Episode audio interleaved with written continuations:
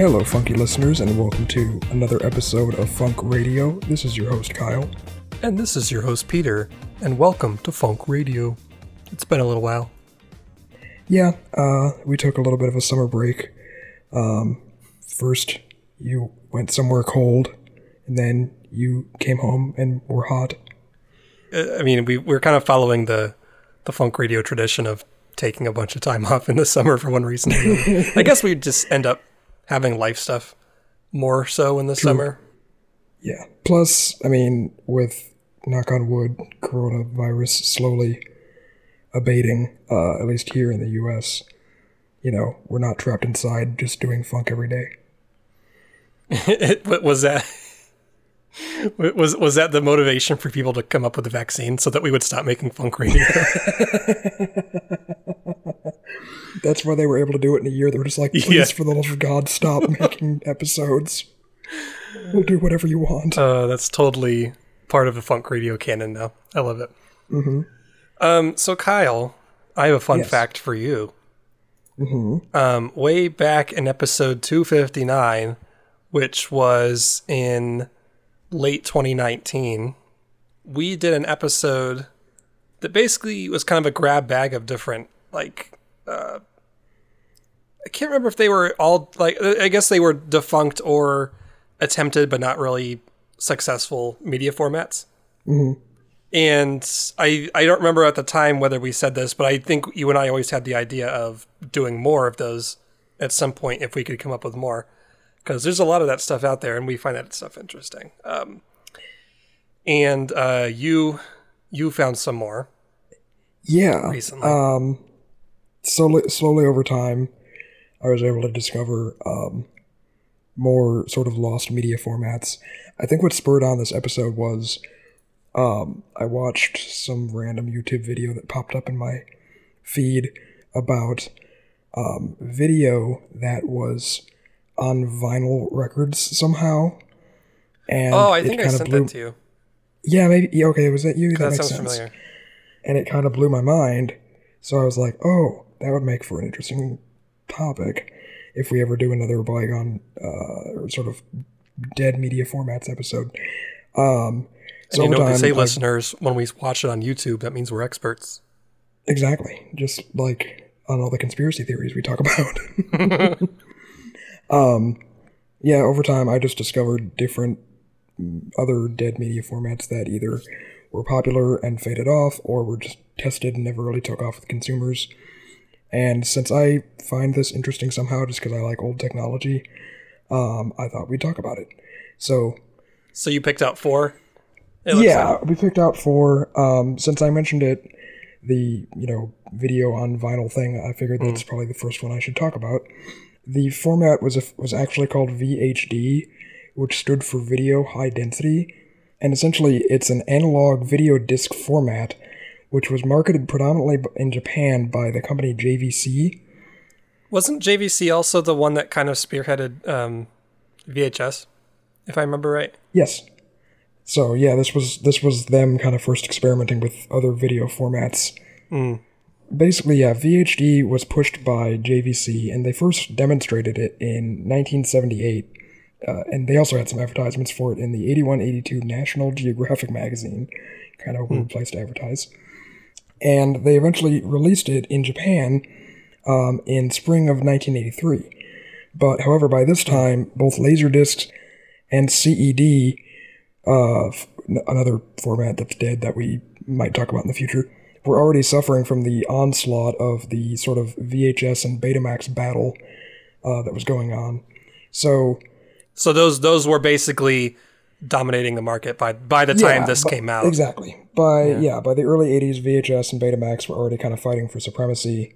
Uh, you had laser discs, which we've talked about before, was another fairly expensive uh, format that never really took off just because of the uh, high price of the sort of players that allowed you to play those huge discs. Um, so, despite JVC demonstrating this uh, video high density players at several consumer electronics shows, they actually decided not to release the product in North America, so it kind of died. Hmm. The thing that I found interesting about VHD was that it was, for all intents and purposes, similar to records. It was a truly analog format. It wasn't like CDs or or tape, where it was you know read through some sort of laser system. Mm-hmm. And so these VH, VHD discs that JVC made, they measured 9.8 inches in diameter, which I think is a little bit smaller than a record. I think a record's about 12, if I remember. I think that's right. Yeah. Um, and it was able to store up to 60 minutes of video per side, which is extra funny because you know, assuming a movie is, you know, say an hour and a half, you'd have to flip the disc over, kind of like you have to flip over a cassette tape. Hmm. Um, I think um, each, were laser disc the same way. I think they might have been. That sounds right.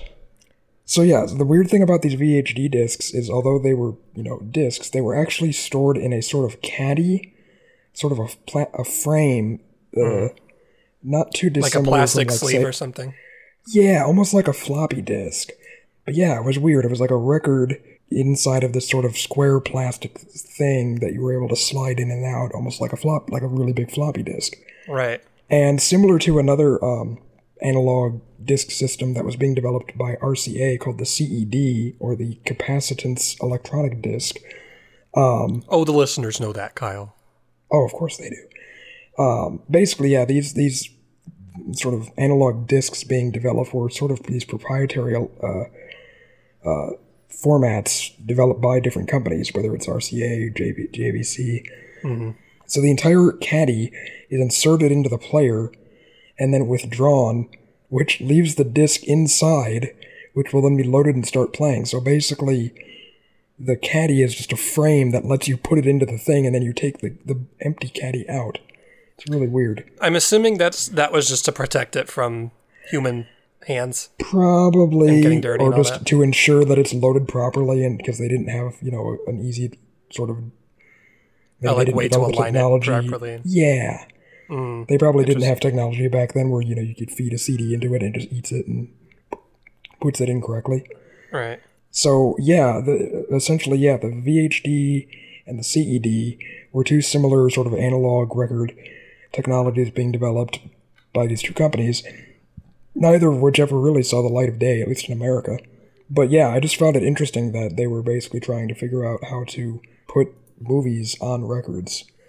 That's a that's one thing about all these kind of weird formats in history is that you find that really before a a single standard is kind of agreed upon by the industry basically or like consumers um, mm-hmm. is that you have all these different proprietary ones that um, these different companies hope that people will invest in enough to make that you know the popular one. I mean, I really only learned. I mean, being a millennial, I only ever heard of Laserdisc in the last couple of years, but I know that was mm-hmm. actually mm-hmm. a, a fairly like widespread one before you know DVD and yeah, that? yeah. La- laser discs were popular because they were really, really high quality, mm. similar to what DVDs would end up becoming. However, the the sort of technology to play that stuff was so prohibitively expensive, the average consumer, you know, didn't even bother with it. Whereas VHS was, while lower quality, a lot cheaper. Mm-hmm. So that's the, it's the funny thing with technology. Sometimes it's it's not always the best technology that you know becomes widespread. It's just whatever you can make the cheapest. Yeah, there's been a lot of examples of that throughout history for sure. Mm-hmm. Well, uh, well, that's pretty interesting. Mm-hmm. I guess we should talk about the next one. Um, so instead of VHD, we're going to VCD, which is basically mm-hmm. video on CD. Uh, first, first of all, it was a format for distributing films on kind of like those standard CD-sized discs, and it was widely adopted in uh, Southeast Asia, Central Asia, and the Middle East. Which, and uh, surprisingly, I guess it superseded VHS and Betamax in those regions until DVD kind of became affordable um, in the 21st yeah, century. That was the thing that I found interesting was that this format was actually popular basically in sort of the, I guess you could say the eastern half of the world uh-huh. at the same time that V, say, you know, the 80s and 90s, the same time that VHS was popular in America and Europe. So, for whatever reason, throughout the world, you had two different sort of video technologies mm. at the same time that were popular. I, I don't know. I, I found that kind of interesting. Well, I think that probably, I mean, completely speculating here because I have never heard of any of this and I didn't know that, like, oh, in Southeast Asia in the 1990s, this was the thing. Um, but my my guess here is that for whatever reason in those regions, it was a lot cheaper to either produce or ship VCDs to those areas rather than VHS or Betamax, which is why it became more popular that there. Would, yeah, that would make sense. Um, which uh, goes back to what you were saying a minute ago about the cheapest kind of became, you know, reigning supreme wherever you might be. Mm-hmm. Uh, VCD uh, was first created in 1993 by Sony, Philips, Matsushita, and JVC. I guess a partnership between all all of them, y'all, um, as it's known. Hmm. It was uh, so it was, it was I guess it was a white book standard, which I think is um, I'm trying to remember because that, that I mean isn't that um, how they define a lot of these media formats from like a industry standard perspective, as opposed to like the proprietary individual types. Yeah, essentially. Exactly, essentially. The format of, of video CD um, is kind of like your standard digital data format for storing it on a compact disc, um, but they had to be played in dedicated VCD players. Although, interestingly, I guess they were also widely playable in most DVD players. As as DVD became more of the norm, they were it was backwards compatible enough with the original VCD format that hmm. it worked in a lot of them. Uh, I, probably at least some. later, if not early on yeah. as well. Well, I guess that's one way to get people signed on to a new format is saying like, "Hey, there's all this new stuff, but also it's compatible with what you already have." Oh, this is interesting. Let me send this to you really quick. If you click on the link that I sent you, um, it shows the resolution disparity between mm, VCD, okay. DVD, and then obviously the, the digital formats that came after that. So essentially, VCD was half the resolution that DVD quality was. Oh, wow. So it was basically just a sort of inferior version of the DVD, so to speak. Because I know CDs, uh, if I remember correctly, can, can only store like 700 megabytes of data, even the blank ones you, you know you still get. So I would assume that that MPEG 1 format was just a digital format developed that compressed the data enough to fit on a CD as opposed to fitting on a DVD, which I think has larger right. capacity. Yeah, that's actually a good point. I forgot that CDs were less, so they would have to. Huh. Um, so it's interesting that the resolution is also about half of because like listeners, if you're familiar with like 1080p HD, which has mm-hmm. been standard for probably a couple decades now, um, mm. DVD is probably know, maybe a third of that um, in terms of resolution, and then VCD is about half of that. So, uh, it says, oh, here, it says, uh, I don't know if this is helpful. It says the native resolution is 352 pixels by 240 wow. pixels. That's like, that's like a Game Boy. Literally, maybe a little bit more. Yeah, that's not that far off. Maybe like a Game Boy Advance or something like that. Um, yeah, yeah, something like that. That's really bad. but you know, obviously the uh, the the people's personal standards for resolution, probably especially, especially in you know some of these um, eastern regions, were probably not as picky about it in 1993 as we are today in 2021. Yeah, I was gonna say. I mean, especially before CDs came out or DVDs came out. Excuse me. It probably was the best resolution you could get. It seems like VCD was basically uh, a, a a digital disc based video format before DVD was really a thing, at least widespread. I mean, it, it, actually, I, I would, I was gonna say it didn't take off, but I guess it didn't take off in like the Western world, but it seemed to have a- actually been pretty popular for the time in those certain regions before DVD kind of like had its foothold. Yeah, and I think you're right. I mean, it, it could have just been the ease of production, uh, maybe the fact that the players for VCDs were cheaper than VHS players at the time. Um, right. So yeah, that's interesting. I'd be really interested to see a comparison between VHS and VCD of like the same movie, for example. Yeah, I'm sure some someone on YouTube has done that. Some like there's a lot of people that like dive deep into like old technology like that. Yeah.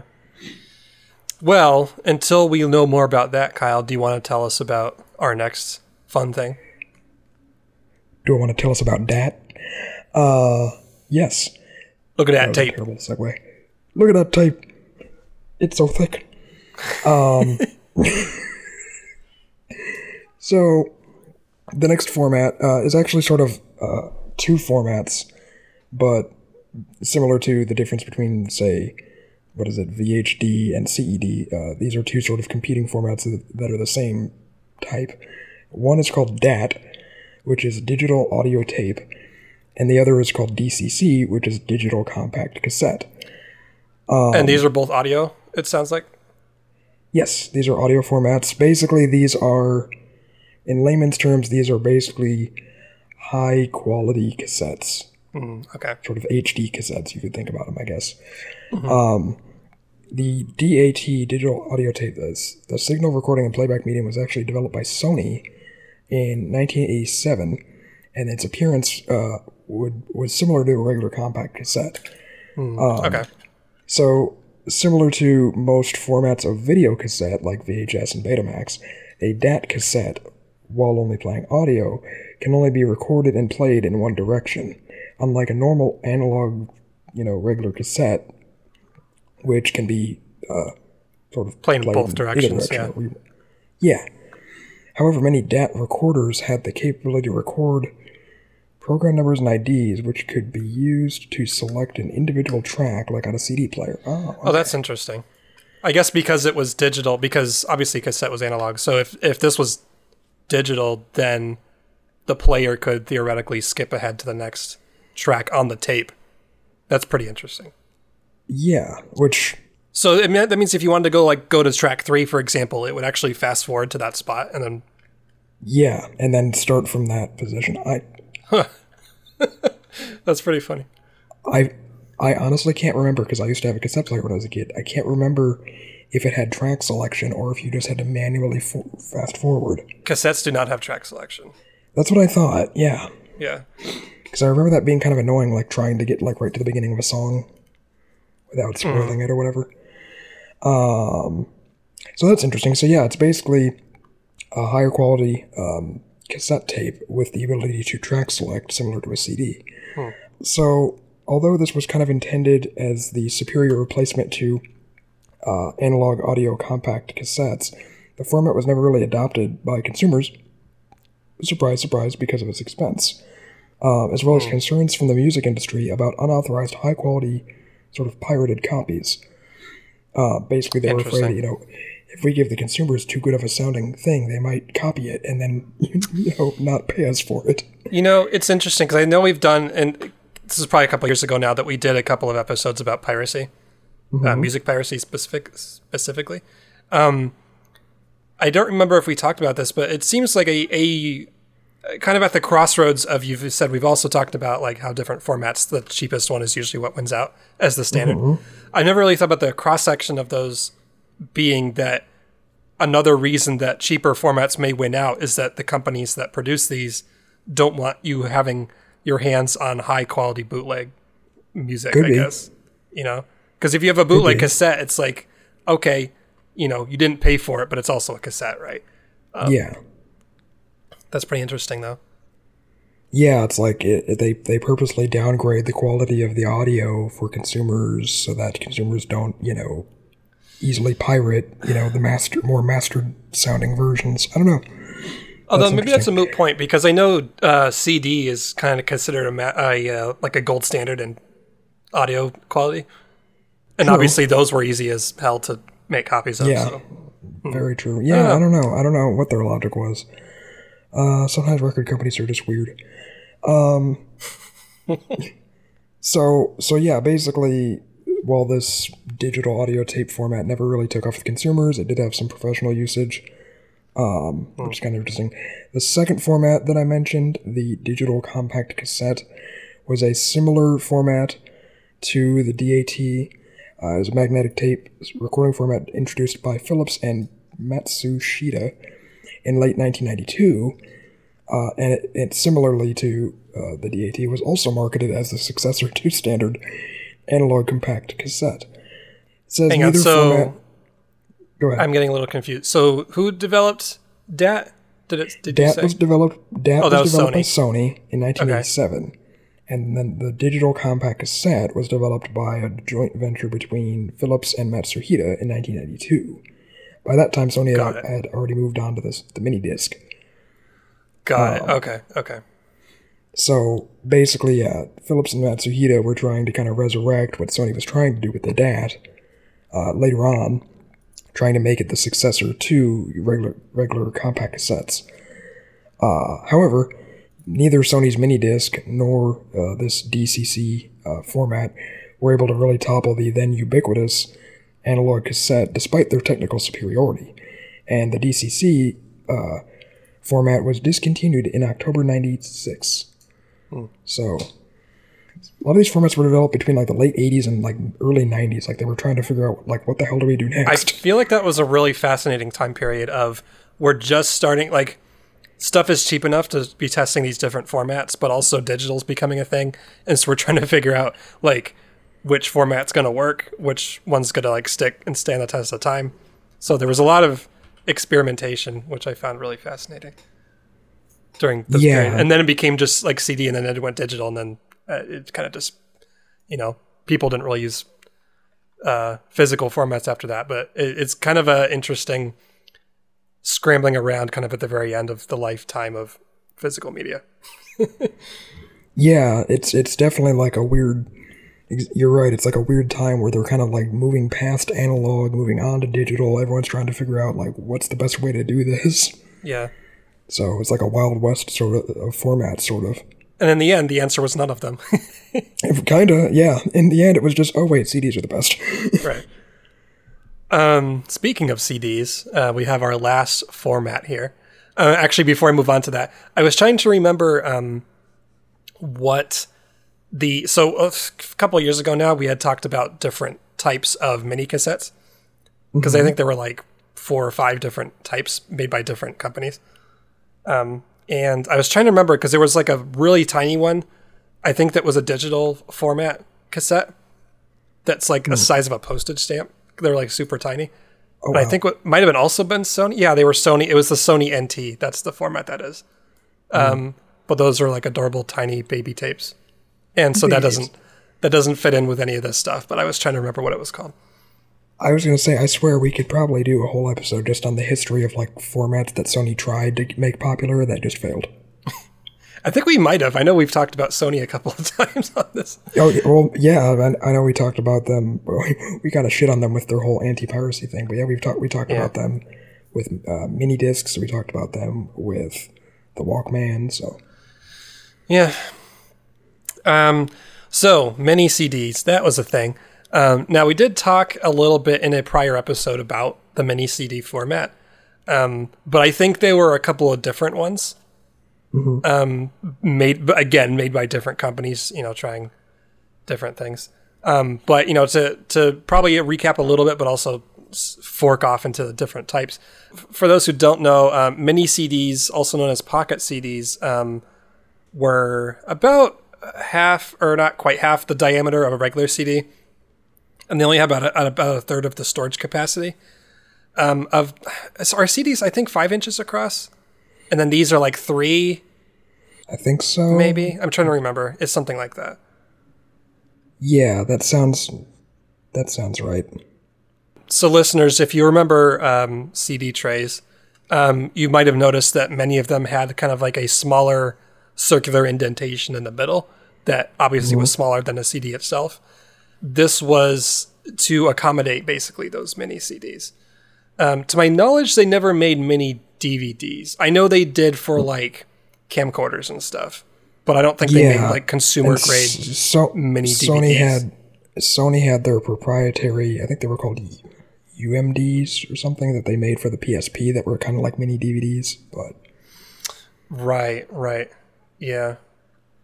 But there wasn't like an official mini DVD format in the No, same way that there was an official CD format. no, I don't believe so. Yeah, I mean, especially, you know, so any like tray loaded or spindle loaded CD players, uh, I think most, if not all of those, could accept mini CDs. Some, if you had like a vertically a lot like a vertical tray loading device such as a PS2 or if it was like a slot loaded device where you know you don't have a specific spot you, where you you're putting feed, it in. Yeah, you feed it in. There's not like a tray. yeah then i think that that caused issues. I think those were not compatible. And i don't recall whether we said this on that episode but um, these mini cds were actually used at least for a time to release singles essentially. Um, similar to the last episode we did which was about uh, singles which was song singles on cassette. Um, this is like song singles on cd but obviously producing the mini ones is probably a little bit cheaper and there's no reason to have just one song on a 700 megabyte disc so you know Yeah, yeah. This this format was definitely interesting, and like like you said, it's it's a third of the size of a regular CD, so it can store roughly a third of the songs. So the best you're gonna get out of it is maybe an EP with like five songs. i think you can get something like 20 some minutes out of a mini cd if i remember right That sounds right. um, maybe maybe as much as 30 minutes i'd have to go back and look It says on the Wikipedia page, which is my only source of, source of information, uh, that the it contains about 18 minutes or 155 megabytes. So the uh, the format for mini CD was first released in the U.S., the U.K., Japan, France, West Germany, and Hong Kong in 1987 um, as a replacement for the seven-inch single. Um, was that the 45 RPM? Yeah, that was the the Record? records record singles exactly. Wow, so they weren't even thinking about replacing those until 87. That's crazy. Late 80s, yeah. And it's funny that mini CD was kind of the replacement because obviously I don't think mini CD was that popular. At least to my, it might have been that early. That's. I was gonna say. Maybe I, by the time I, we were around, it wasn't as popular. I wish I got better info on this, but I was reading that although not popular in the U.S., the mini CD, CD was actually very popular in Japan. And hmm, Okay. in Japan, they would very often release singles on these mini CDs. They came in like these little slim cases that look like a miniature version of like a, reg, you know, like a CD cases, like that clear plastic that like folds out or whatever, mm-hmm. clamshell looking thing. I guess they, yeah, they came in like miniature versions of those kind of plastic. They're called jewel cases. And yeah, apparently they had enough popularity in Japan that they lasted all the way until about the early 2000s. Um, so we, we've been talking about uh, mini CD, um, but then Sony uh, inevitably also had mini disc, which was their own proprietary version. Um, And I'm trying to figure out if because that basically came around. Uh, this was in the early '90s, so I think this was maybe roughly around a similar time frame as uh, uh, DAT. That so they they released DAT, but I think they were also trying to get their hands into like the CD realm, and mini disc seemed to be them trying that around the same time. Um, but I guess I guess mini disc had a pretty limited success in the U.S. Um, but again, it was more popular in Japan Uh, UK. I was gonna say, are, weren't mini discs similar to the VHD format, where it was a disc inside of sort of a plastic frame? Mm-hmm. Yeah. So you never really handled the disc itself. It was almost similar to like a floppy. Um, that's Yeah. interesting. It'd be fun to have like a mini disc player, just to just to have them to, I don't know, have like a random format like that. But they also then Sony also had, which you mentioned earlier, uh, Universal Media Disc, which was another mini disc in a plastic frame That was that for was the PSP. Yeah, that, I was gonna say that was mainly from what I remember for the PSP. I think I talked about this before because I was like so think we have talked about excited. it, yeah. yeah, I was so excited for that format and just having a PSP that I was like, "This is the future!" And I bought a bunch of D- like uh, movies on that UMD format Mm-hmm. uh, for the PSP. But then once the PSP failed, like I had all these movies that I couldn't play anywhere else. Yeah.